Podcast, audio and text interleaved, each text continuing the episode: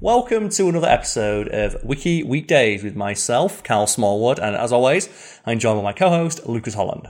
Hello. And uh, yeah, I went like first last week, didn't I? With just the uh, the absolute out of left field pick. You did indeed.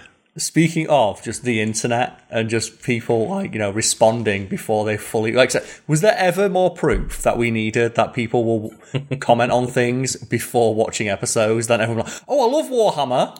I think it was like the first or second comment or something of like someone being, "Oh my god, yes, Warhammer! I love this so much," and I was like, "I'm so sorry." Yeah, I'm so it's sorry. really it's really funny though because uh, my our friend who we talked about who like um, uh, is in it was I, like laughing so much.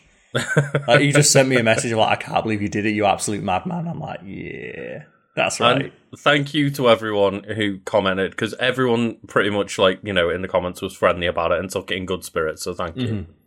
That's how you can tell they're like um, uh, not a Warhammer fan proper because what they should have done is flipped a table. Actually, no, that's Magic the Gathering and Yu Gi Oh fans, isn't it?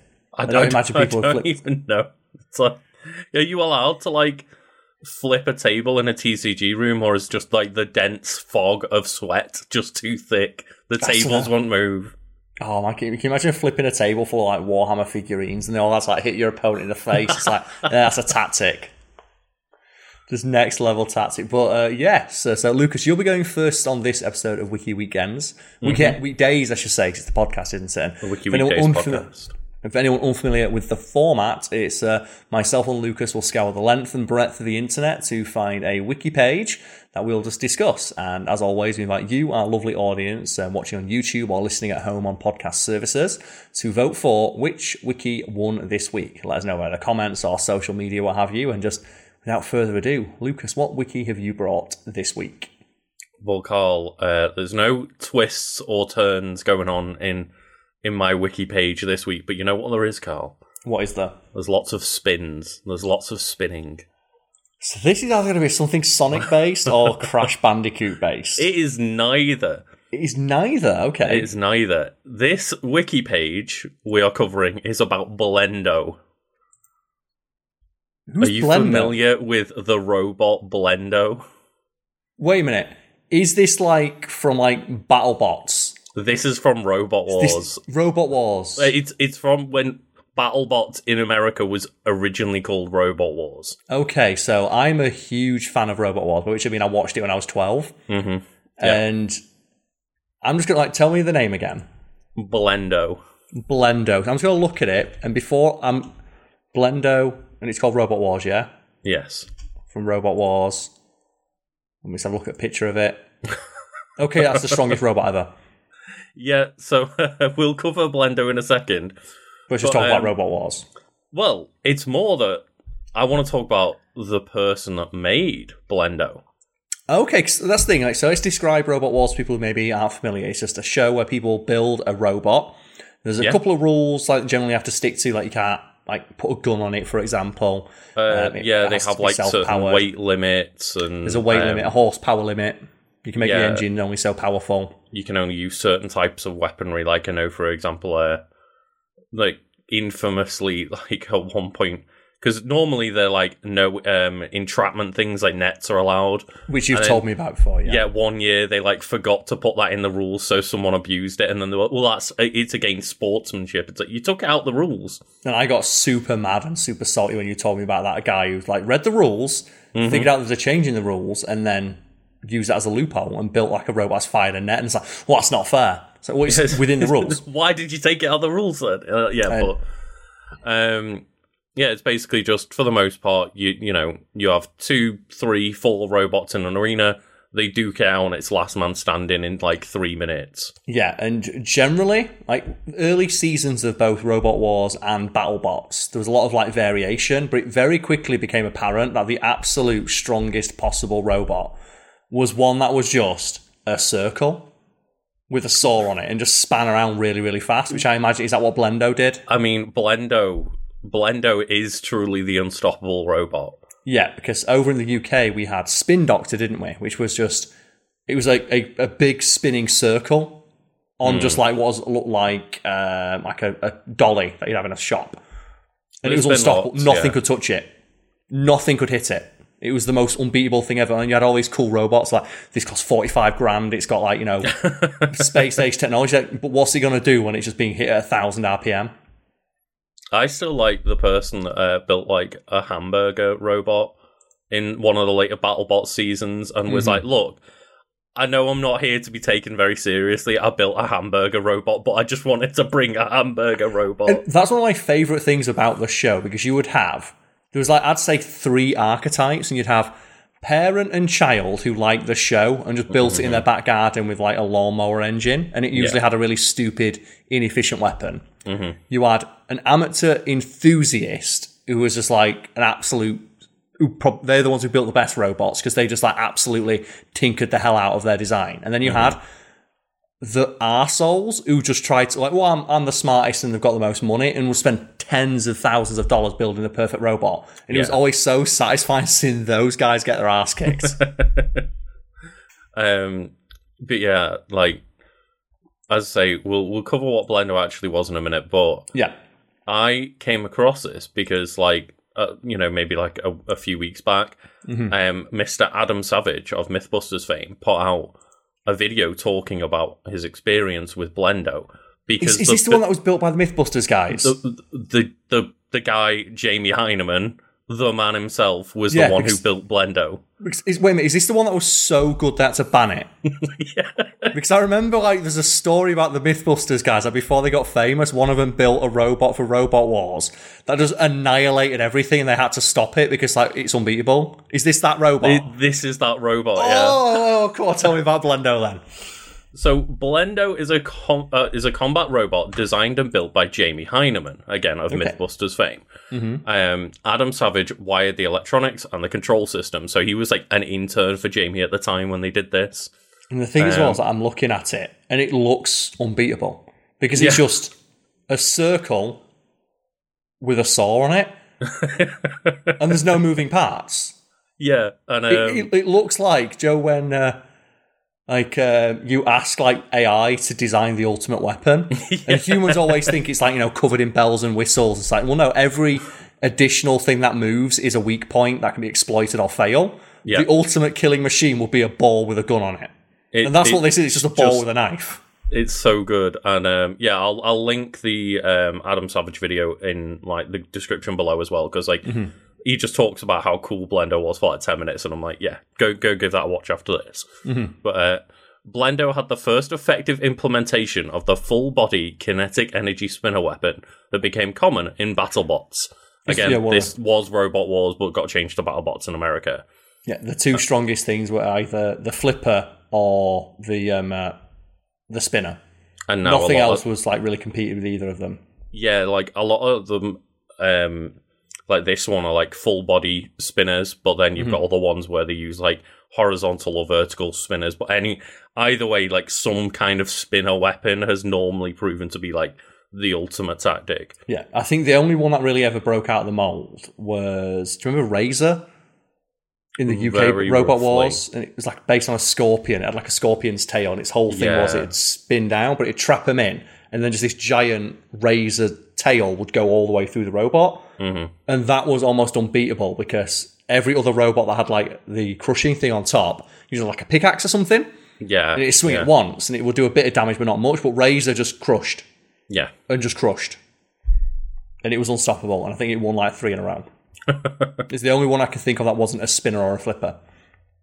I mean, yeah, there, there, there are quite a lot of like fun, unique ones when you watch BattleBots, but that's the sad thing is when it gets to like the top eight, it's nearly always like, oh, here's like eight spinners, and you're like, Because okay, it's the people, yeah, it's the people who figured out what is the optimum way to destroy an enemy robot, and usually it's just you want as few moving parts as possible because every moving part is something that could go wrong. hmm And it's so funny because like that's essentially why this was so unstoppable because it had basically zero ground clearance and no way to attack it anywhere. Well, that's what I mean. Looking at it, it's just a circle. It's just what it is is a, a robot had a shell made from a wok and was spun by a lawnmower engine, and it's like right, job's done.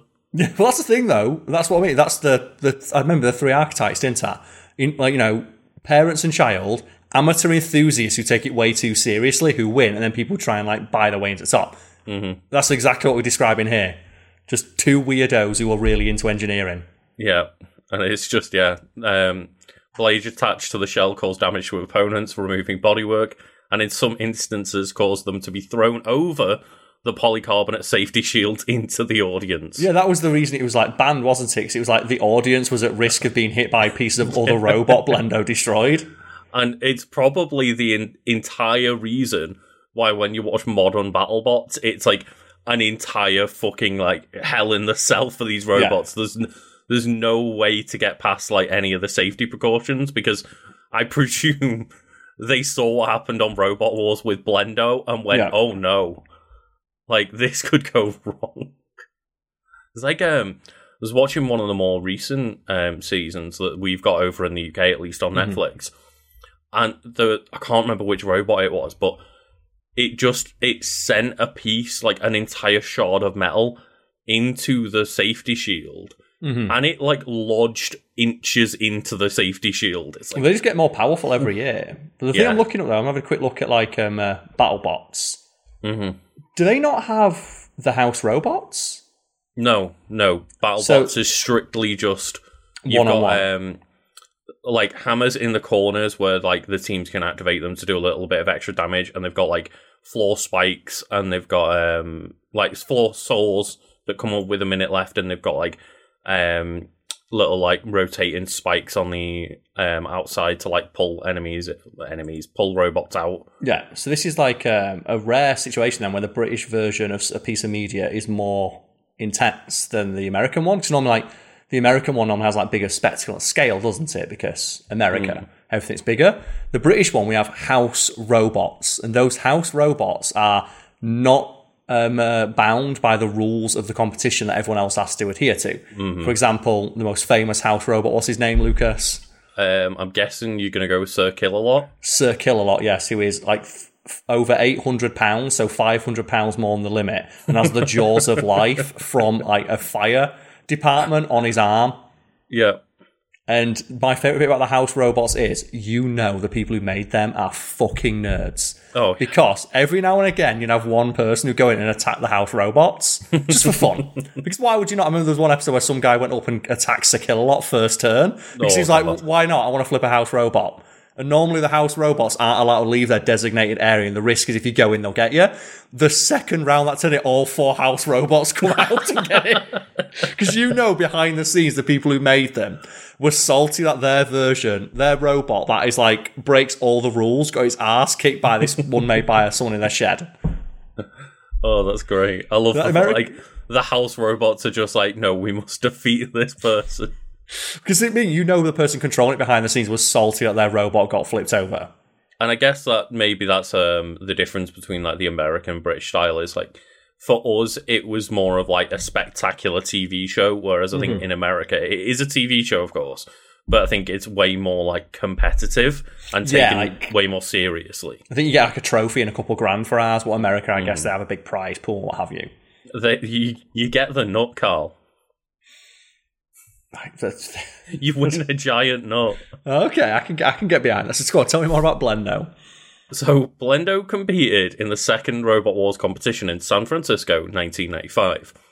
After two fights against robots, uh, Namreko and Dumor, uh, it was deemed too hazardous to compete by the event supervisors and the insurance company after throwing pieces of its opponent over the arena walls. The Thing is, that must mean then it's impossible. Like you win by default. My Well, robot's I- too good. It was given co-champion status in exchange for withdrawing from the competition. Yeah, it's so good. It's like it would not be fair for this thing to compete. It's like it's too dangerous to compete, but also at the same time, you clearly built the best, most unstoppable robot. Yeah, so we can't tell you you've lost, and you That's what I can't be disqualified because you played by the rules. So like I said, that- the you can't stop spinning. Spinning is the most ultimate of all of the um, uh, robots. You should get yourself one big sturdy walk and make it spin real fast, Karl. Mhm.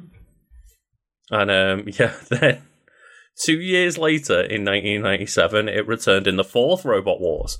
After the height of the arena walls had been increased to prevent debris from reaching the audience, in this competition, Blendo again fought two robots, Hercules and Punjar, and quickly defeated both. And After causing damage to the arena walls in both matches, Blendo was once again asked to withdraw in exchange for co-champion status. At that point, just like stop letting them compete. 'cause they're clearly going to win. Well, that's the thing is, two years later, they must have been like, right, we've we've doubled down on our safety precautions. You're allowed to come back, Mm-hmm. and then it was still just too dangerous and demolished everything again. It's it's incredible. Oh And, my god! um, So, I- Luke, I've I've just googled like see- try to find that robot I was on about from Robot Wars, oh yeah, and he's like, oh, here's just an article on like all the full-bodied spinners that have taken like part in Robot Wars, and just here's just one of the things that happened. Of just Oh, hopefully God, this no. does this GIF work? That's not a GIF, is it? Is that not working? you just sent me like a screenshot of a GIF. That's Okay, really so I, ne- I need to get this GIF working because this is incredible. so what it is is it's like a GIF of like potential problems with using such a powerful robot. Hmm. and just it spins so fast. Oh god damn it! Can you It's click not- on it and watch it? I wonder if I can like visit. Can you click it and watch it? Oh my god. Okay. Just- it's just a, a spinning blade that's going so fast that it just flips itself It out completely turns itself upside down because it's too fast. And um that's it reminds me of like oh um oh like that you know video that w- I was talking about from Adam Savage where he says like to start with Jamie wanted the thing to spin at like 40,000 RPM or something. we couldn't do this. It, we, we could not make it heavy enough. that it basically it ended up at like a, a hundred RPM or something like that. But like something you, you just wanted like the most insane like spin it the fastest possible. It's like you can't do that; it will just kill people. But it's like when you go look at um uh, like the Japanese version where it's just like instead of wheels it has chainsaws and it's like why is this allowed? And um, yeah, one one thing that I found interesting was that talking about how they like um activated the robot instead of Mhm. having like a ripcord to activate the lawnmower. like a Beyblade, yeah. uh, like a Beyblade. Instead of doing that to activate the engine, he he like devised a drill system Mhm. where he had to stand over the robot and drill it into it That'd be and out of terrifying. it to start the spinning. And he Which was you- apparently the only one willing to do it. What's makes your ankles are right next to that? Your Like, they- ankles they, are like they would full like stand on boxes and only Jeremy would turn it on because everyone else was like just terrified of this thing. W- Wouldn't you be? Because I was just I like, would be. cause I think as well. I found the one that I'm on about that was just like fucking unstoppable. The first season it was in, it's Hypnodisc. Hypnodisc, yes. I Yeah, and remember all it Hypnodisc. was is just a gi- it's basically a buzz saw on a, a dolly. Yeah. and it, nothing could beat. I remember it's, I think it was one of the first like spinners in the British version of Robot Wars. I'm pretty And sure what- it was like champion multiple times through. Yeah. Yeah. Um, and what would happen is people would just they try and crash into it to knock it over, and then just fly off the arena. Mm-hmm. It was insane. And there's like a picture of it with like fighting Sir Kill-a-Lot, and Sir Kill-a-Lot scared. so you like the picture is like Sir Kill-a-Lot like um, he's tentatively trying to approach it with his like jaws of life. Oh my god. Yeah, and that's that's just why I, I love Robot Wars because like both versions of Robot Wars BattleBots. Either way, I just I love watching stuff like that where you just find like ridiculous robots that just ultimate destruction machines. There's just something about the idea of like it's like it's the simplicity. Mm-hmm. Like I said, he probably was going against these devices like that people worked on for years. It's like we've got a fucking wok with a saw on it Yeah, because they just worked like okay, what is the most the strongest possible shape we can do? Okay, a circle, obviously. And it is funny because you you do think to yourself like when watching MythBusters, it's like why did this guy? Why do these guys, you know, ne- never go on something like Robot Wars? It's oh, it turns out they did, and they were too good. Yeah, They just got stopped because they were too efficient. Um. Okay, so it- said Blendo uh, would later compete in BattleBots as well. hmm Um, however, despite its cap- capacity for extreme violence, Blendo had little success in BattleBots. okay. Um, it said a combination of a stronger arena design capable of containing the energy of Blendo in brackets was That's that was so powerful had to redesign it. Uh, stronger robots were able to take multiple hits from Blendo. Similar spinner designs were added, and Blendo's own tendency to tear itself apart Yeah. caused it to be defeated in its first match in all four bottom No, it- events. no, what that means is it, the only opponent that could defeat Blendo was Blendo. I like to choose that he's wanted a warrior's death. Do that thing of like no Oh. nothing, no robot on Earth can challenge me, and he just like just self immolated in the ring and it's like just transcended. and that that screams to me that um so clearly that you know they made stronger um arenas Mhm. and clearly stronger like you know allowances were then given so like people could make more violent robots clearly Yeah, and what it sounds like to me is that they then amped up blendo and just like got closer to that 40,000 rpm they wanted terrifying. and it just started tearing itself apart I've also as well while I was like looking at some Robot Wars stuff, I found one of my favorite robots. Because I know we talk like we Joe interesting of like the idea of like something so simple is usually what's going to win. Do you remember Robot the Bruce? no no So Robot the Bruce, not Robert the Bruce, like you know, um, uh, like famous um, historical figure in the UK. It was a. I'm just going to send you a picture of it, Lucas, and you just describe Robot the Bruce to the folks at home. i was just taking a sip sorry Yeah. oh Just des- what describe it. What is this fucking like PC tower on wheels? What is? What do you see? So I, I see, uh, you know, um, essentially like a big steel and hardened plastic box with Yeah, wheels yeah. on it. What weapons do you see? I don't. Yeah, that's the thing. It didn't have any. Do you know what it was? just it, take hits was until just a- the enemy tore itself apart. it was a box on wheels, and all it did is push other opponents into a hole. Jokes to have like the danger zone with the big hole. That's all it did, and it won its first season by just crashing into other robots and pushing them into the hole. That was its only. It's like we're just going to build something completely indestructible. Like basically, it's an indestructible box, and it just pushes everything else over, and it worked, and it won its first season. That's great because there there are some times where um yeah, there's been like you know big upsets in BattleBots when I've watched a few seasons. Like for Yeah. example, there's there's one which um you know has won a couple I think now Mhm. called Tombstone, and that's like the one to beat. Yeah, And it's just a, a giant chunk of metal that spins super fast on the front of a box. yeah, And there's been multiple times where it's basically defeated itself because it's hit something that can take the hit and then And just, just- like fallen apart. because all the force has got redirected back at itself. Like the opponent had mirror force inside the machine. yeah. It's like, it turns out sometimes, you know, defense is the best offense. It's the thing, like like the absolute most just defense, just the unit. And I just love that so they said, "Fuck it, make a box," and it just apparently nothing could touch it because it just drive into all the opponents and just push them into the So that's the thing is, it just looks like it's like the like you know bulletproof glass kind of plastic, yeah. And then a bunch of like fucking steel rod enforcement. It's like yeah, defeat do, me. do you play Modern Warfare and you pick the riot shield and you just push all your opponents and that's it. And it's like well, you, you've got no offensive options, but you also can't be hurt. I think one of my favorite things was learning that when you had the riot shield on your back, it still worked as a shield.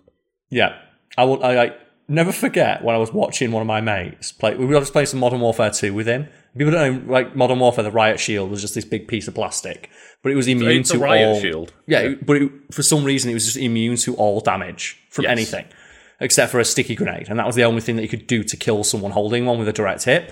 Hmm. And um, just my mate was watching him playing. Uh, someone called in a predator drone missile, and my friend said, "Don't worry, Karl, I've got this." And I'll never forget it when he walked out into the middle of grass. Outside the like we were inside like a building. He went outside and just looked directly up, so his character model just bent all the way back, and I just saw the missile hit him. The smoke cleared. He's just there spinning on the spot. I'm like, yeah, boy. so what his like character did is he just looked directly at a missile and just like blocked it with his shield. Just tanked it. Yeah, like a fucking centurion, just like, whoa. Oh dear. I know. Was the best. There's not much left to say about Blendo. Uh, it says here, you know, um, the creators of the robot went on to host Discovery Channel series Mythbusters. Never heard of it. Uh, it also featured fellow com- combat robot competitor Grant Imahara and his robot Deadblow. So that's where they all met each other. Just all well- met each other at Robot. Was Carrie like um, on like Robot Yeah. Wars? We don't know about it. I think like a bunch of it was just that they they either met each other or um you know got connections through ILM and stuff like that. Mm-hmm. Because like uh, I I can't remember if all of them worked there as interns or not, but like they basically all just had internships at these like amazing different places. And just like, I think yeah. and just yeah. I mean, like I, I you know I I bloody love MythBusters. I think it's like one of the most entertaining TV shows, just in terms of like it's entertaining, but also gives like that insight to to like clever solutions for problems and Yeah. just a bunch of like interesting science questions and stuff.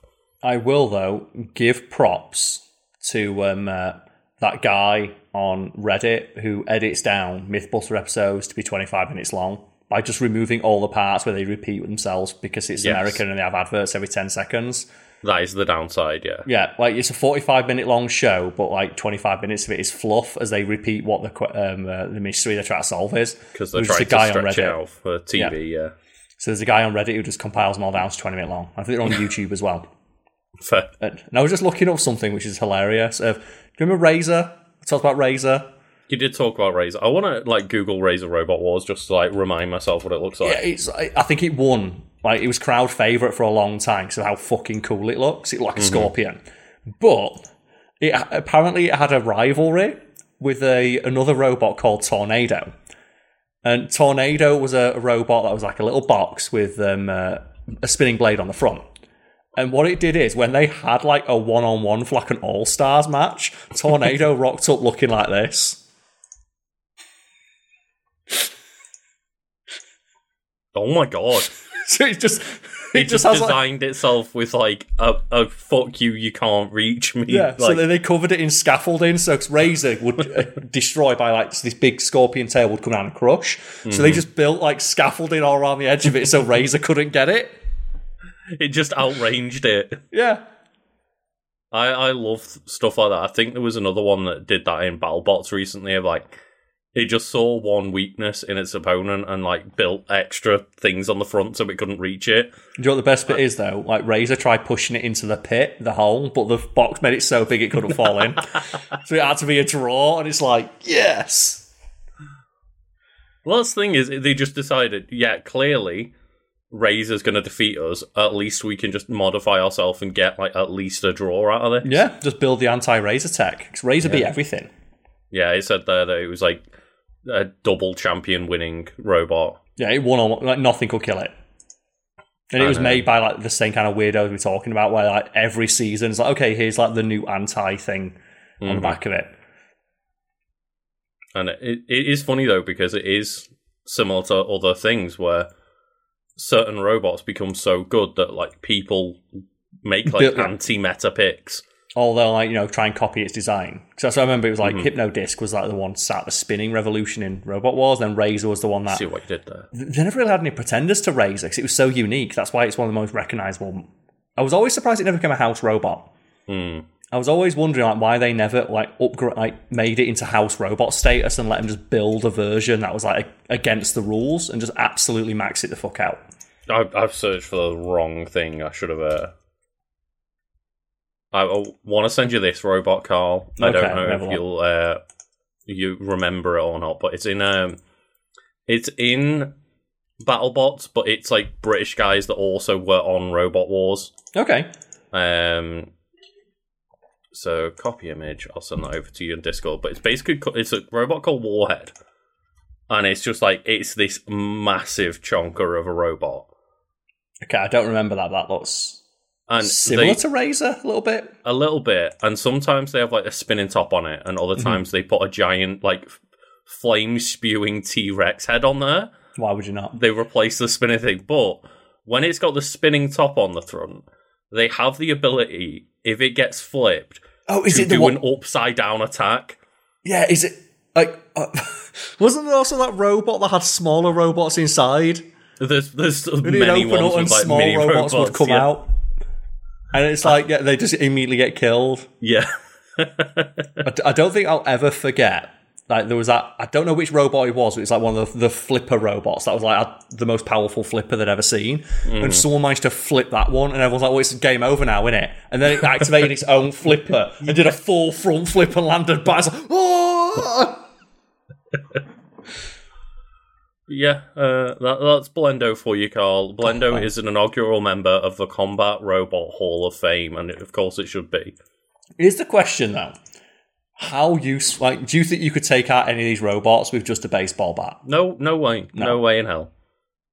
These are combat robots. Yeah, what would it do take for you to go in and try and fight Blendo? think? Because it's just the ankle annihilator. Might as well be like a razor scooter on the end of it. It's like, and just you know want to shout out everyone go watch that spaced episode where it's the robot wars episode just go watch Spaced. just go watch spaced it's great Yeah. If you, know, like um, like Hot Fuzz and Shaun of the Dead, go watch Spaced. It's basically It's- just the precursor it's, to it. it's the precursor to the Shaun of the Dead and it's where they got the idea for Shaun of the Dead yeah, the Resident Evil 2 episode, isn't it? mm-hmm so yeah, So, yeah. just like it's it's very very like you know late 90s early noughties as it was made in that time but it's, Timeless it's a way. such such a good show and remember like, if you was love like- the editing and comedy style of like Edgar Wright, Simon Pegg, Nick Frost, like it's all there. Yeah. Because I remember once where I said, like, oh, you can't get it anywhere, and someone got really mad about, oh, it's on DVD. I went, yeah, it's not available. You can obviously buy a DVD, but they don't re. It's not available to buy as a new thing.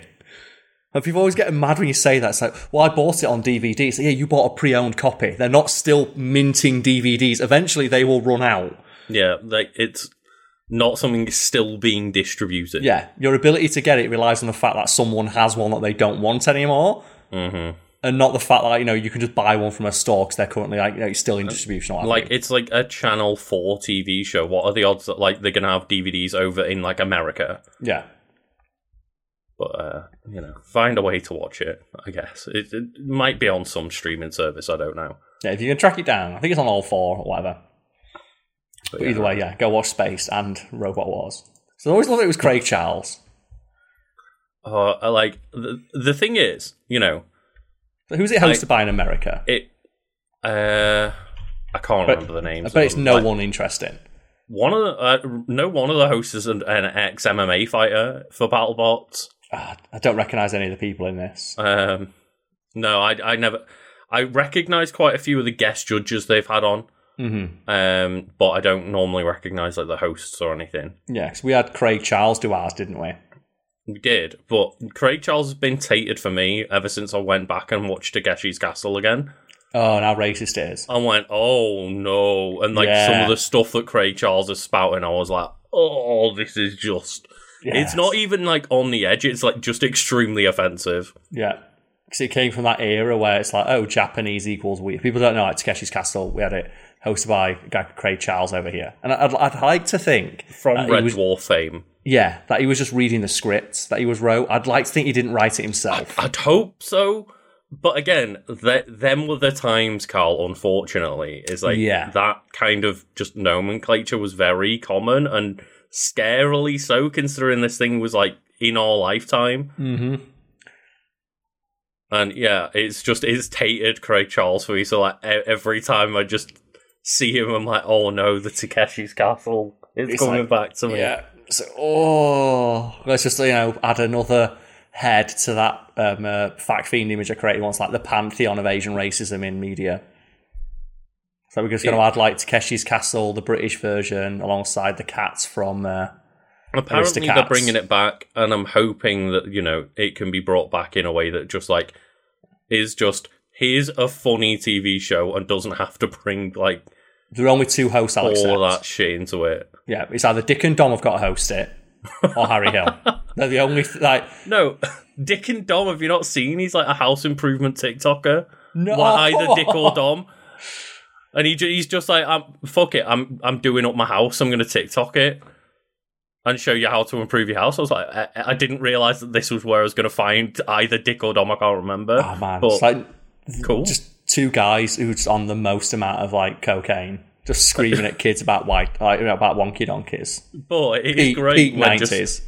it's it's great when I realize, oh, they grew up and are now teaching me how to be an adult and not a child. It's like great. Do you remember that era of like nineties TV show though, where like just they didn't give a fuck, and they would just like annihilate people. Like they would like go, oh, remember Gunge?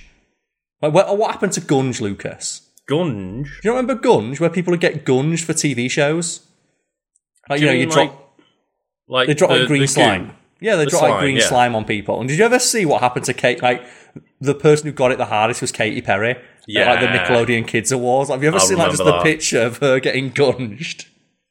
And oh, what was that '90s kids TV show where you would bring somebody in to get like dunked by the slime? I think it was uh, It was Get Your Own Back, was get it? your own. Yeah, get your own back. It's like a And, British nineties entire- TV show. The entire premise was like, oh, a kid that's like eight years old was like, well, my teacher was mean to me one time, and they would bring this teacher into the show to get strapped to a chair, and like the more and more the kid did well in tasks, the The- closer they got to being slimed, and it's like, what Which, is to be that fair, show? which to be fair though is based on a pretty old British tradition of like throwing wet sponges at your teachers. Mm. So Americans might not know this, or might not have experienced. Maybe they- if it is a thing you do in your schools, let us know. But there's like a, a very strong British tradition of like the school fair, where like a teacher or the head teacher usually will like you know get dunked into a bucket, like you know the bucket of water, or you could throw a wet sponge at them. I was going to say more commonly it would be that they would get put in like the um, dunk tank. remember the- No, no, I'm thinking they get put in like the stocks. Yeah, the stocks. You can throw like wet sponges on and what you just throw wet stuff. sponges from like a certain distance at the at the stocks and hope to get get some like oh a, of bit of water on them. It's like, Yeah, and it's just like a little bit. Of. So I guess it's just the the that taken to its logical extreme. Because I never forget, the royal family took part no took part in that um uh, variety show where like they got chased, like they all wore like giant inflatable outfits and stuff. Do you remember that? not at all. Like where they took what what game? Let's have a look. So the royal family game show. It was the Grand Knockout Tournament. What? and it had the Princess Royal, and they were competing for charity, and they took Okay. part in it, and they dressed up, and they like played the games, and they like did like um, uh, yeah, Grand Knockout Like, Tournament. I just clicked on the Discord to see if you'd sent a picture, and just saw Katy Perry just getting absolutely She knocked just got out. she got annihilated, didn't she? Yeah, but it. They took part, like Prince Charles and stuff took part. Oh dear, not Prince Charles, Karl. Oh, King Charles now, yeah. So there's like footage of our king just like you know running around getting like chased by a guy When, with when, are, when are we all just going to decide, like, down with the monarchy, Karl? When are we going to do it? When are we going to get the French Revolution? I don't know. Do you like, it's like, English do you edition. So did you ever see that one where like Princess Diana was like taking one of the kids to school and they had a school sports day, and they went, "Oh, was um, uh, uh, it's tradition for the parents to take part," and went, "Well, a royal wouldn't take part." And Princess, Oh, and she was just like, fuck you. yeah, and she just did won. it anyway. She, she went. She was so rapid, like she absolutely crushed it. well, it was you great. know, there's a reason that everyone loved Diana.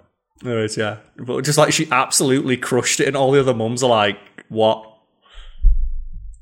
It's like, uh, after that, it was all downhill from there. It was, but like, yeah, Down with the bourgeoisie, Karl. Down with the bourgeoisie. Do you know what? I'd be I'd be all right with like you know the royal royalty if they took part in Takeshi's Castle once a year. Just once a year, make them do Takeshi's Castle or Total Wipeout. No, nin- make him fight a robot wars robot. no Ninja Warrior. I tell you what, if you could do if you could do Ninja Warrior, you deserve to be king. Oh dear.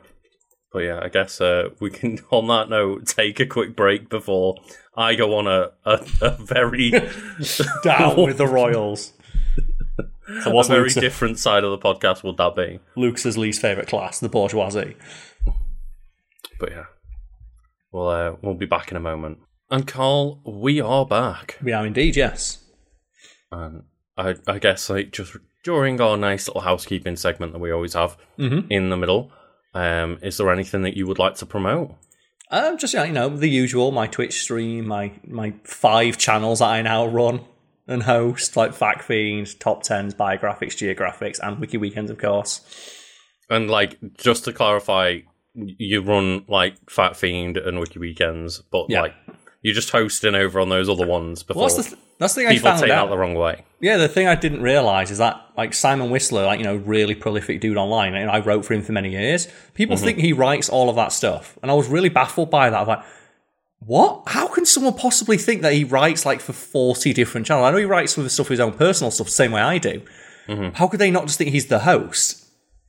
But I, gue- I guess because of the way that like YouTube works, is normally people just assume Yeah, they whoever like is on camera is the person who runs the channel because like that's how YouTube started out, but now it's you know there's so many in like channels that are just entire fucking networks of people and stuff that like Yeah, similar with top tens. Like I'm surprised they've got like, you know a writers, and then they have an editor, and they like then they have their video editor, then they have their producer, then they have like they've got like eight different people who touch these videos five and getting it, five even do the hosting. and sometimes you know that's not even necessarily like a, a big team like a lot of the time it's 30 people you know what i mean like Yeah, so well you know when you're like Mr Beast and you're just buying an entire fucking like slave town mm-hmm. for your producers, and everyone's like, "Wow, this is really great." It's like, no, he's just built. For, like the, we had these in like the 1900s when they build towns for one business and everyone who worked for the business worked there. Like, what time are we going to get where they're only allowed to eat Mr. Beast burgers and pay with Beast bucks? that's the thing isn't it imagine your entire life and your entire neighborhood is your job and is your work there's a name for it now. you It's, um, can't escape it There's a there's a specific word for it. that I'm just going to look up now because it's going to annoy me if I don't know what it is. A company town. That's it. Mhm. Where it's like they would own like you know everything. It's like what point are we going to get to when he's just built one of those? But everyone's like, wow, it's a like it's a wacky thing a YouTuber's doing. It's like, nah, man, we got like these things were horrifying back in the day. and like a lot of it did stem from um you know companies wanting to treat their employees correctly and making sure that like you know they all had affordable housing and stuff like that but yet it also It was that rife for abuse. awful Yeah. undertone yeah yeah, it was rife for like the the thing that people would do is they pay with scripts. It's like, oh, you're not paid with money. You're paid with money that can always spend at the company store. Mm-hmm. Money which we control the value of, and they were just like every time people tried to, and it's like I'm not saying that Mr. Beast doing that. I'm just saying it's very strange that he's being celebrated for doing something that is eerily similar to the shit that resulted in like a workers' revolution. yeah Ah, but either way, speaking of uh, a workers' revolution, are you ready to talk about Space Jam: A New Legacy? oh no Yeah. i was so down and then and then the the new legacy came You in were so down for those first two words, but those last three words just snatched away what little hope you had, I do love myself some jam in space, but I have not seen the second film. Oh, where's it? I've got like the VHS somewhere. Like, people who've watched Fact Fiend probably know I had the Space Jam VHS. The, the bright about. green case in it. Yeah. Um, and, uh, you know, like, before we even get into the wiki, fuck this movie. No other reason than it ruined the original, like, 1999 Space Jam 1996. website. 1996. That website was a legacy of the internet. It was, yeah, because like you always have the thing that trend every couple of months, wouldn't it? Like the original Space Jam 1996 website is still up, and then they had to replace it for the new one. But for people who maybe aren't familiar with Space Jam: A New Legacy, Space Jam: A New Legacy, sometimes and also known online as Space Jam 2, is a 2021 American live-action slash animated sports comedy film produced by the Warner Animation Group, Proximity Media, and the Spring Hill Company, distributed by Warner Bros. Pictures. And it always freaks me out I like Warner Bros. Can distribute its own film. So that's how you get Hollywood accounting. Like you know, we're speaking about like really weird business practices that are like shady and underhanded. Are you familiar with mm-hmm. the idea of companies distributing their own films? I just assumed that was a pretty normal thing. Well, it is a pretty normal thing, but it's also really rife for abuse because Warner mm. Bros, when they distribute a movie that they made, can pay themselves or charge themselves whatever they damn well feel like, which is how you get like overinflated ah. marketing budgets. Of like, oh, this movie cost us $300 million to market. It's like, oh, who marketed it? Oh, the marketing arm of Warner Bros. So you paid yourself $300 million and then wrote that off as a loss. And then the other company writes it off as a loss, whereas Warner Bros. writes it off as a profit. It's like, yeah. But anyway, uh, the, the film was directed by Malcolm D. Lee with a screenplay by Joel Taylor, Tony Rattenmeister, Keenan Coogler, Terrence Nance, Jesse Gordon, and Celeste Ballard, with a story by Taylor, Rettenmaier, Coogler, and Nance. So five writers. So three writers, five script writers. Do you know what that says to me? Quality. Nothing says, says- quality like five writers. It says to me, creative vision, Karl. It does, doesn't it? It says cohesive creative vision with one person like at the helm. Uh, it serves as a standalone sequel to the 1996 original and is the first theatrically released film to feature the Looney Tunes character since Looney Tunes Back in Action, which only looks better with the gift of hindsight. Because that movie was pretty poorly received, even though it's, Yeah. I'd say it's, and it's kind of sad to look at now, knowing it's like the end of Brendan Fraser's like success as an actor. It's like the last what? big film he was in. Besides, like I think the third Mummy movie, and it was kind of like the trend of his like his downturn from like he was in the Mummy, wasn't he? Huge big film, Yeah. and he just he never really got his big break because I he mean, like he literally did now. He has now, yeah. And that's it. It's taken like twenty years to get him back, which kind of Hmm. yeah. Like Looney Tunes back in action was like, oh, you're going to be with the Looney Tunes. Space Jam was huge, and like Brendan Hmm. Fraser, Bugs Bunny. What can go like you know what could fail, and then it did. And you're like, oh, Yeah, and it's weirdly one of those things where, like, obviously the first Space Jam movie was also like this awful cash grab that was based off like a 30 second TV advert. It- yeah, it's, so people don't know the Space Jam is based on an ad where Bugs Bunny played um, basketball with Michael Jordan, and they said, let's make that into a movie. And it was like an Air Jordans ad or something like that. Yeah. And it, it, yeah, again, it was a cynical corporate movie, but somehow it was like the one that made out on the other side. Yeah. Um, against all odds, it was like a likable movie, even though obviously, you know, there's plenty of things wrong with it, like Michael Jordan cannot act for, to save his life. Yeah. but you It- know, it- and not to mention as well the bit where Michael Jordan, because it's one of those things you don't notice as a kid if you rewatch it as like an older, cynical adult, where like Michael Jordan's like, oh, go to my house, and he lives in like a brownstone on like a cul-de-sac. It's like Michael Jordan doesn't live in a house like that. He lives it's in like, yes, that was a very, very nice, very, very big suburban house, but like, he That's doesn't have where- neighbors that close. No one lives near Michael Jordan. Legendary asshole, Michael Jordan. Such an asshole, he grew a Hitler stash and no one commented on it. Hang on, oh. wait, when did that happen? Do you never see like when Michael Jordan just grew like I a Hitler stash? I do not remember this story. Do you remember when he just did that and like everyone was like, "Why has he got a Hitler stash?" But then it's Michael Jordan, so everyone was scared to like say anything. And there's like still like you know, there's fuck you money and there's fuck you. I'm growing up like a Hitler stash. That, that's not something that many people get past. Yeah, He grew the Charlie Chaplin car. yeah. That's it. He just grew one for absolutely no reason other than like fuck you. I What can. What the fuck? yeah. And he he didn't even grow it well. No. That's the worst part. Yeah, he just like his soul patch. He sneezed and his soul patch fell and it like went up. Either way, so the film stars. Do you remember any of the people who starred in the movie? Uh, it's LeBron James and LeBron James's son, right? Yeah, and uh, Don Cheadle himself. Don't forget Don Cheadle. Is is he credited in this one or not? Uh, yeah, he is. Don Cheadle wanted his paycheck. Um, He, uh, he didn't pull an Ocean's Eleven and decide that he was too good for the movie. No, he was, he was- too good for Ocean's Eleven, but no, Space Jam: A New Legacy. is all right with that. And then we've got uh, Jeff Bergman, um, Eric Bauza, and Zendaya as the Looney Tunes voice cast. Oh, I didn't realize Zendaya was one of the voice cast members. Uh, we'll find out when we get to the casting, I suppose. Uh, discussions for a Space Jam successor began following its release. Uh, original director Joe um, uh, Pytka was attached to return in some capacity, as were some like the original animation directors. However, the project was stalled due to Michael Jordan's refusal to return. And there's the asshole. There's the real Michael Jordan coming in. It is, and that's one of those things, isn't it? Like the Space Jam Two rumors was going for so long. What's the thing that he mentions here that um, uh, possible spin offs focusing on other athletes, including Jeff Gordon, um, American stock car racer, Tiger Woods, the golfer, and here's the one that's the most gutting Tony Hawk. Oh no! Why So they- didn't? Oh, so they were the going to make- and the bunny. Yeah, that's what he was going to. They were going to make a Tony Hawk, a skateboarding one with Tony Hawks after the success of um, uh, like the Tony Hawk series, and they brought like skateboarding to the zeitgeist. And guess what it was going to be called? I, I can't think of anything other than the Hawk and the bunny at this point. Skate Jam. Oh, of course. That would have been so perfect. But My yeah, God, like, why are we living in the, the bad universe where This we is, never yeah. got that movie? And it says that um, after several years in development hell, a LeBron James led sequel was officially announced in 2014. So it took seven years to come to fruition. It took them seven years to make this piece of shit, and it was still it still sucked. Yeah, but it's got the guy from Clockwork Orange in the background, Karl. Don't Yeah, you love like- that? I love like having fictional rapists in the back of my kids' movie with Bugs Bunny.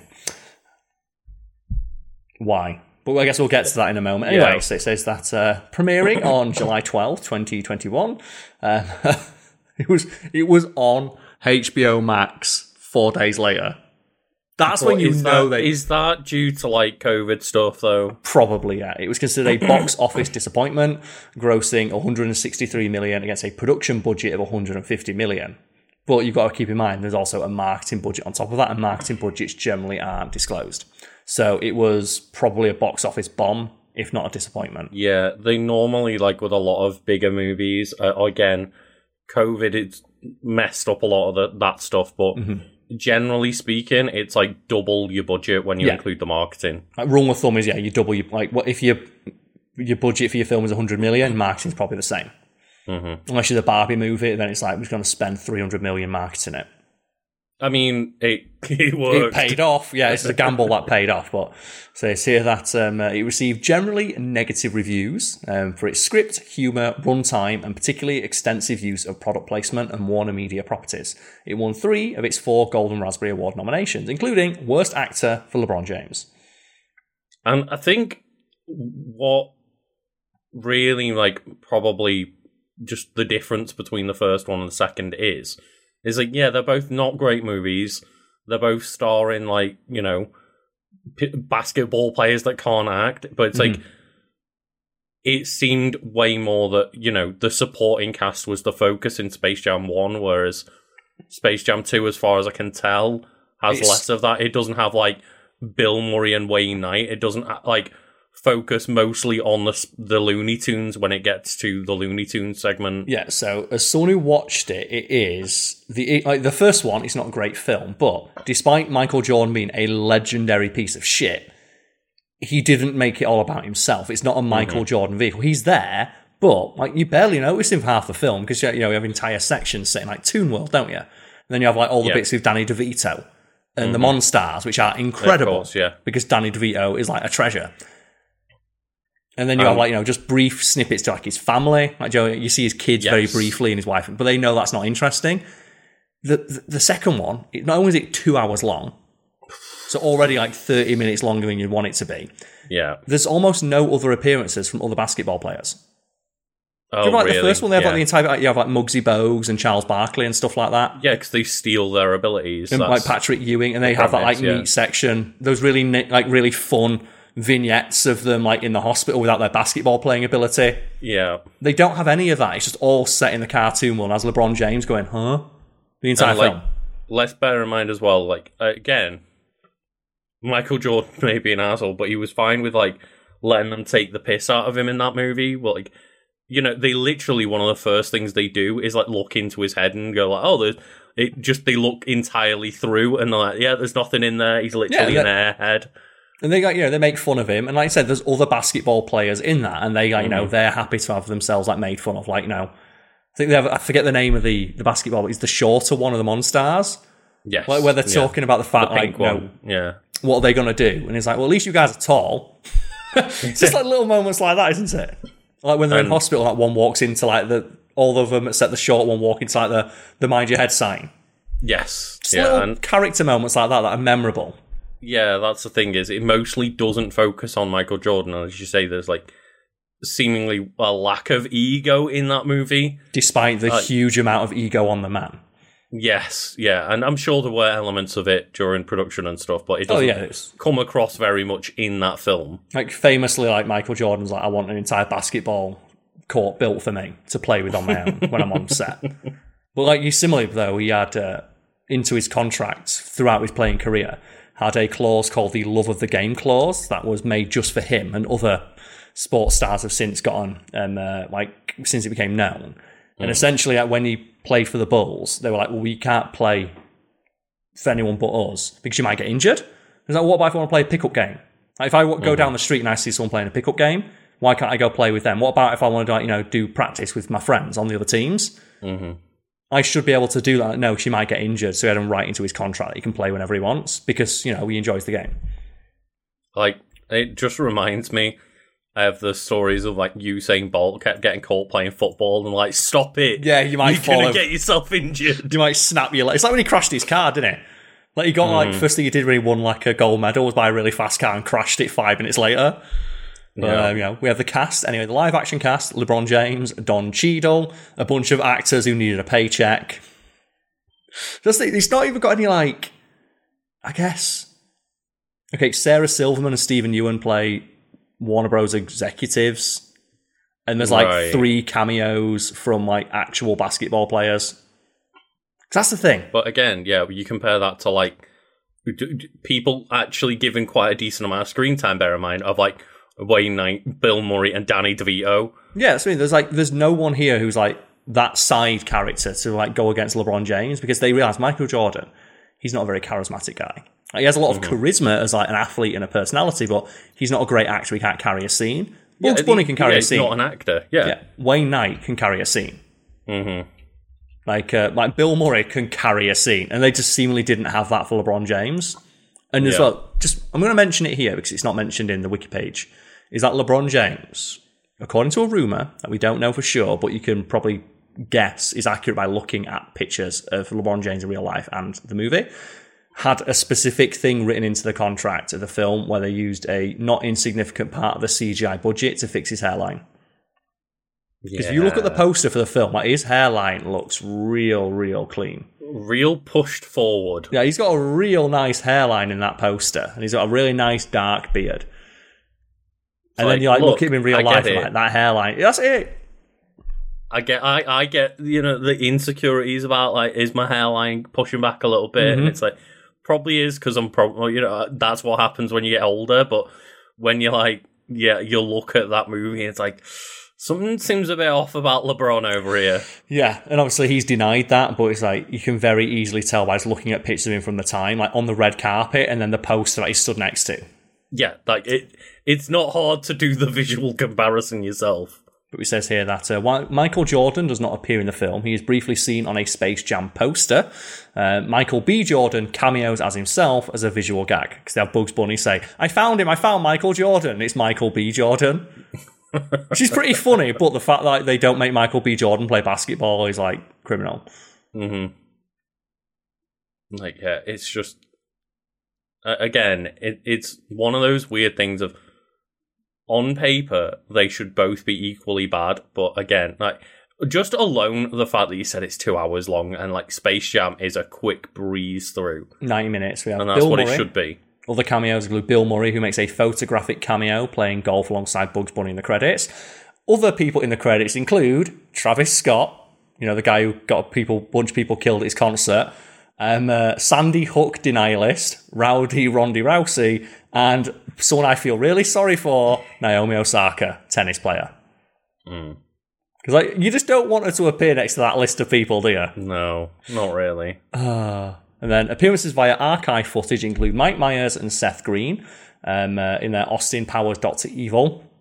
Uh, things like from archive footage, as well as um, uh, Ingrid Bergman um, uh, from Casablanca and Josh Helman as Slit from Mad Max Fury Road. It says it all though, doesn't it? When you're like archive footage. Yeah, we couldn't even get him in for a cameo.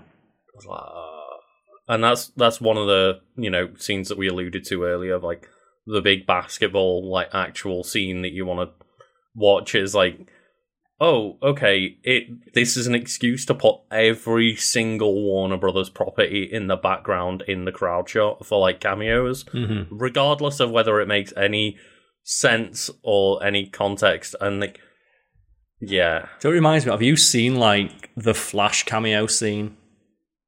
Where it's like just I it- I've I've it- seen like a very quick shot of it. it's two minutes long and it's just they go into and out of all the different worlds and it's so bad because like oh they have george reeves superman make a cameo Yeah. so he doesn't it's literally just bad cgi george reeves does the superman pose and that's it mm. it's like well that the, the context is you're supposed to be having a glimpse into george reeves' superman's universe but that's not a glimpse to his universe that's promo footage Yeah. from the thing.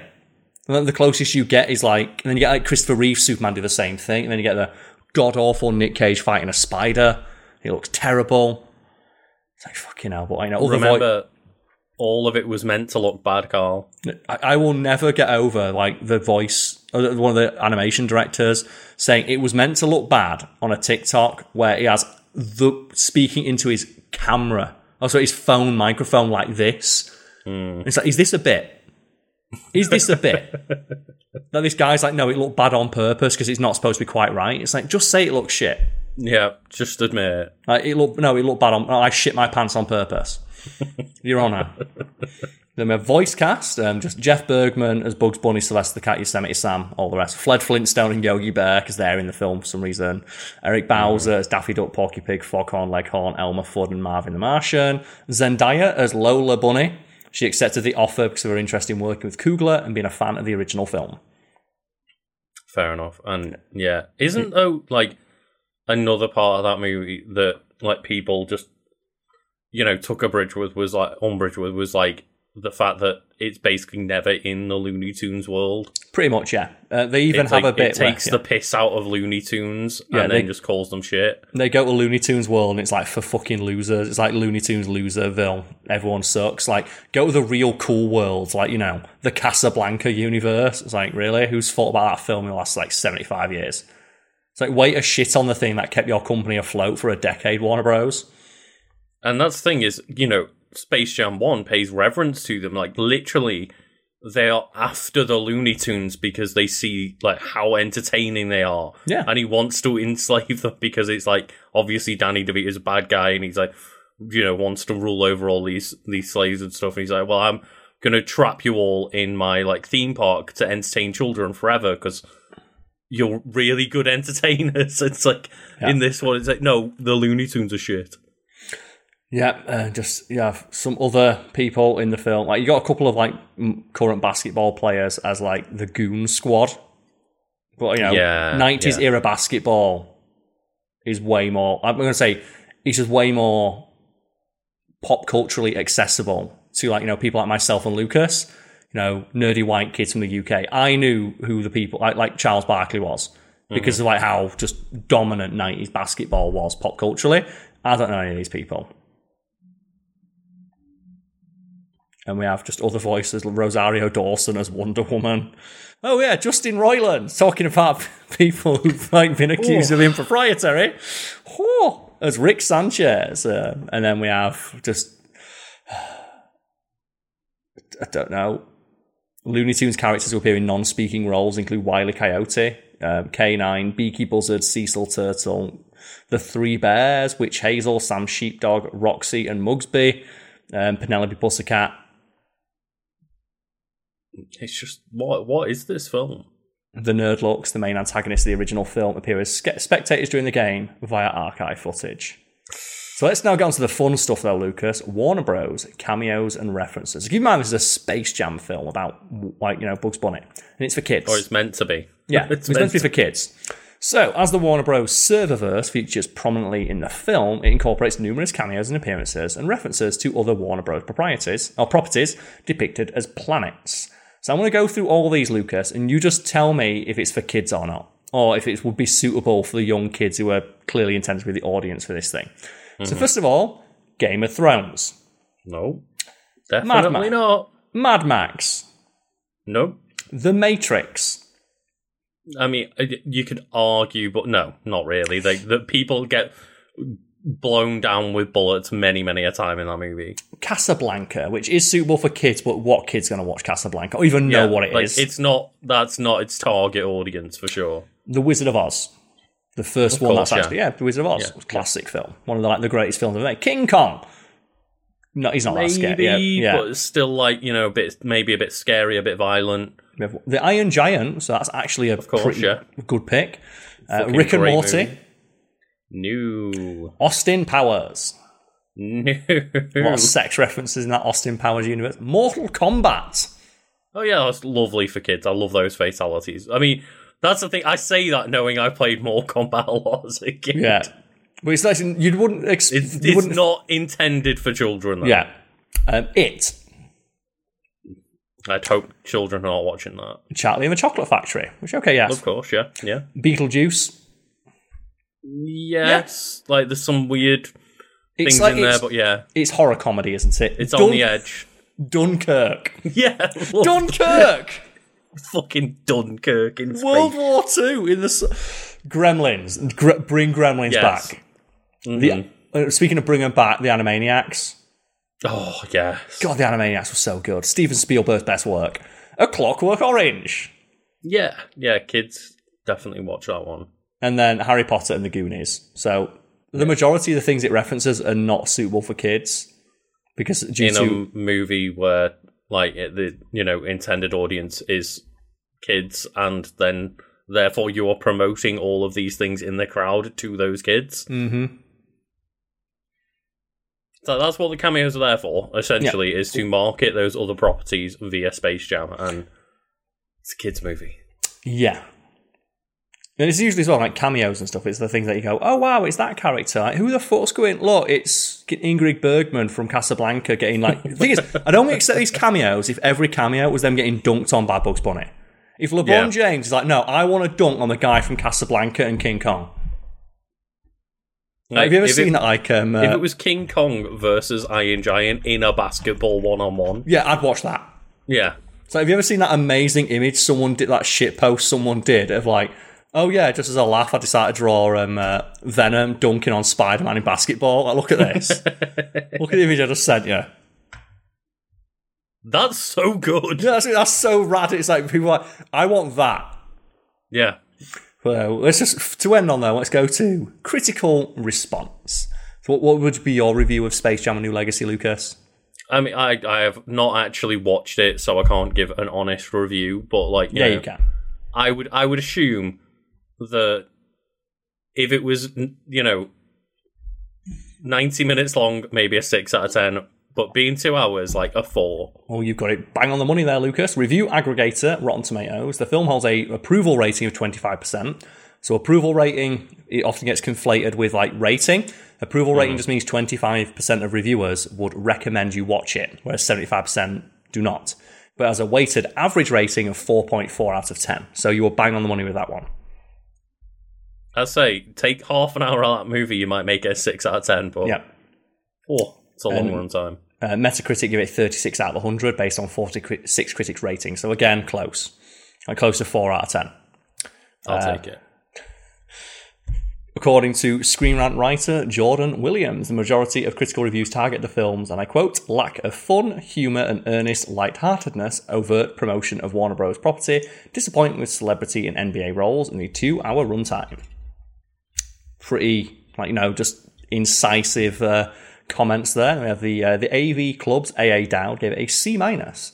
Stating that the film's comprehensiveness did nothing, although it gave uh, made misdirections, um, which it was subject to glittering CGI trash heap of cameos. Oh, and stale internet catchphrases. Don't forget they reference Big Chungus in yeah. this. They reference Big Chungus, Lucas. Yeah, and that was what, like, as you say, it got like a solid seven years of production, Yeah, and that's probably like the big Chungus thing was written in in like 2014. yeah. The thing, then, yeah. admittedly, Big Chungus is very, very funny, but in the mm-hmm. film, it's like that thing, isn't it? Of it's like the moment the company references it, you can't.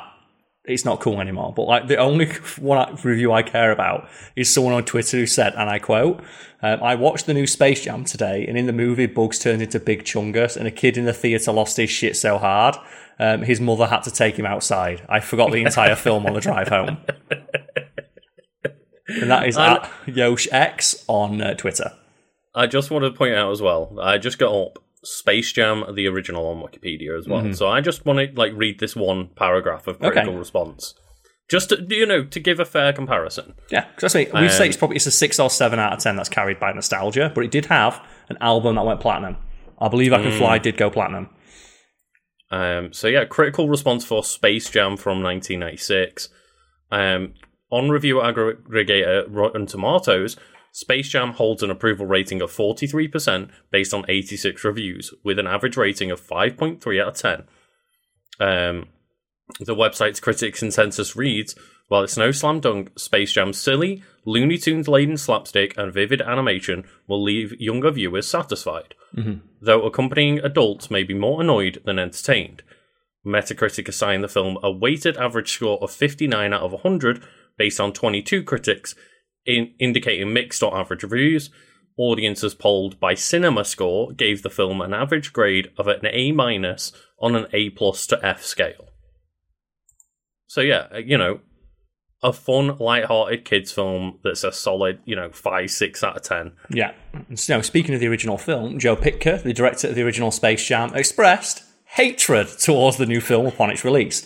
Among his complaints, Pytka compared LeBron James to Michael Jordan, who was arguably the most famous celebrity in the world when the film was released, in comparison to James. He criticised the story for not tying up emotionally to LeBron's life, felt the first film's cast and soundtrack was superior um, to a new legacy, and saw Bugs Bunny's role in the film as heartbreaking because he doesn't do anything. Yeah, it feels like the Looney Tunes really got pushed aside. Yeah, and then we have um, just one final amazing dunk from Hwang Dong-hyuk, the creator of Korean television series Squid Game. because James criticized the final moments in each episode, Oh, okay. um, specifically like the final moments of the you know the conclusion to the final season, and um, he. He responded, Have you seen Space Jam 2? LeBron James is cool when he can say what he wants. I respect that. I'm very thankful he watched the whole series, but I wouldn't change my ending. That's my ending. If he has his own ending that will satisfy him, maybe he could make his own sequel. I'll check it out and maybe send him a message saying, I liked your whole show, except the ending. but that got boiled down to when like LeBron James on Twitter like that Squid Game show that ending sucked. He just tweeted back like, "Have you seen Have you seen Space Jam 2? and it's just what more do you need to say? Have um, you seen Space Jam 2? That is a good point because LeBron James is a big superstar in the NBA world, but mm-hmm. isn't He's not a the celebrity. no. biggest celebrity in the world like Michael Jordan might have been at the time. It's, it's how it's described here. Yeah, he was Michael Jordan was a transcendental figure. He was like he was mm. famous just worldwide, and for we'll never see anything like baseball it playing. again. Um, and that's the thing. Who would you class now as like the world's biggest celebrity right now? Biggest celebrity athlete, eh, probably The Rock. Just no, no, no, no. Just biggest celebrity in the world. Okay, so biggest celebrity in the world, like the most famous person on earth, So I'm thinking right now maybe Taylor Swift. Taylor Swift. Yeah, Um, that's a good answer. I always try to think of like a celebrity or a movie star, but maybe someone from Marvel. But you know, Yeah, for a bit, it would have been it would have been Robert people. Downey Jr. maybe for a bit. Maybe for a bit, yeah. not so much Um, anymore. So we don't really have like mega But yeah. blockbusters anymore that are like actor led, do it? No, but I like I I'd be down to watch like Taylor Swift somehow like lose her voice and Bugs Bunny and Daffy Duck have to like rescue the performance. Well, they do say that um, a proposed sequel is in the works with Dwayne Johnson, and it's going to be a wrestling centered one. Oh, But like, if you think athlete turned celebrity, it probably would be The Rock. I'd, I prefer for it to be Yeah. John Cena. It's going to be The the Rock thing. though. 'cause The when we're Rock's cheaper. talking about ego getting in the way of things, it's like oh no, because like the Rock are the. Are they going to be able to have fun and poke fun at The Rock, or is it going to be no? I have to be perfect at all times. Like, don't forget Lucas. Like, they're making a live action version of Moana because The Rock wants to play whatever. What was his character in that? uh, Maui. He wants to play Maui because you know his ego would not let someone else play that role. Mm-hmm. So they're like farting out a live action version of that film less than ten years after it's released. Yeah, like seven years later or whatever. just so he can play Maui. They're doing The Last of Us Part 1, Karl. Hell yeah, let's go. Well, that was yeah, Space Jam: A New Legacy. What a new legacy, and it's like you go down to the section titled "Reception and Legacy." It's like it's wank, it's wank, it's wank. Everyone thought it sucked. He does all it does is make the pre the precursor better by comparison. Yeah. The new legacy is a non existent legacy. Yeah. So imagine having the balls to call it a new legacy, and just like it doesn't even manage to break get get back its budget. I find it so funny when you look at things like that in hindsight, where it's like, oh, they banked everything on like this one thing kicking off and it just died on its ass. It's, like so a- good. Pointing to the It's like the mummy with the Yeah. dark universe, and they did. They'd like already tripled down on the dark universe, and it's like, nope, nope, the mummy bombed. Go, the Babe Ruth. it. pointing to the stands like I'm going to hit a home run. I'm going to hit a home And run. You watch, watch, watch, run. watch me hit this home run, and it's not even that they don't hit the home run; it's that they completely fucking spoon it and fall over and somehow break the leg. Like they just went for a wild foul ball. they did. But yeah. So I guess folks at home, let us know which wiki you thought won this week. Remember, it's, you're not voting for the quality, whether you like the thing more. It's whether or not the wiki was more interesting. Because that's the thing. People like they vote for the thing that they like. It's like no, vote for the thing that you think was most interesting. What, what did you learn the most from? Like which one brought the most interesting discussion, or like you know brought you the most facts, or whatever. However Yeah. you want to judge it. Don't just vote for the thing. It's like when you watch like Death Battle and people are like, well, I hope, I wish this character won because they're my favorite. It's like that's not what it's asking you. It's not which character's the most popular. Otherwise, fucking Link and Sephiroth would win everything. It's like yeah, but Karl, Goku, yeah, Goku. I like Goku. Why didn't Goku beat Superman? yeah. It's like because they broke down exactly why for But half no, an but, hour. but Goku should win though because Goku. I like Goku. Goku, Goku, Goku, Goku. Yeah. I can't wait for part three after like oh Ultra Instinct Goku though. So yeah. That's the thing. So I just sort of clarify that. It's like you're not voting for your favorite. You're voting for, but, but people can never get past that. It's like what? what is- Mm-hmm. I like this thing, so I get it. Yeah, That's why I don't like know in the Space Jam. Comments and uh, thank you for for keeping with us through Space Jam: A New Legacy. Yeah. Just think this podcast was twice as long. That'd be almost as long as Space Jam: A New Legacy. think about that.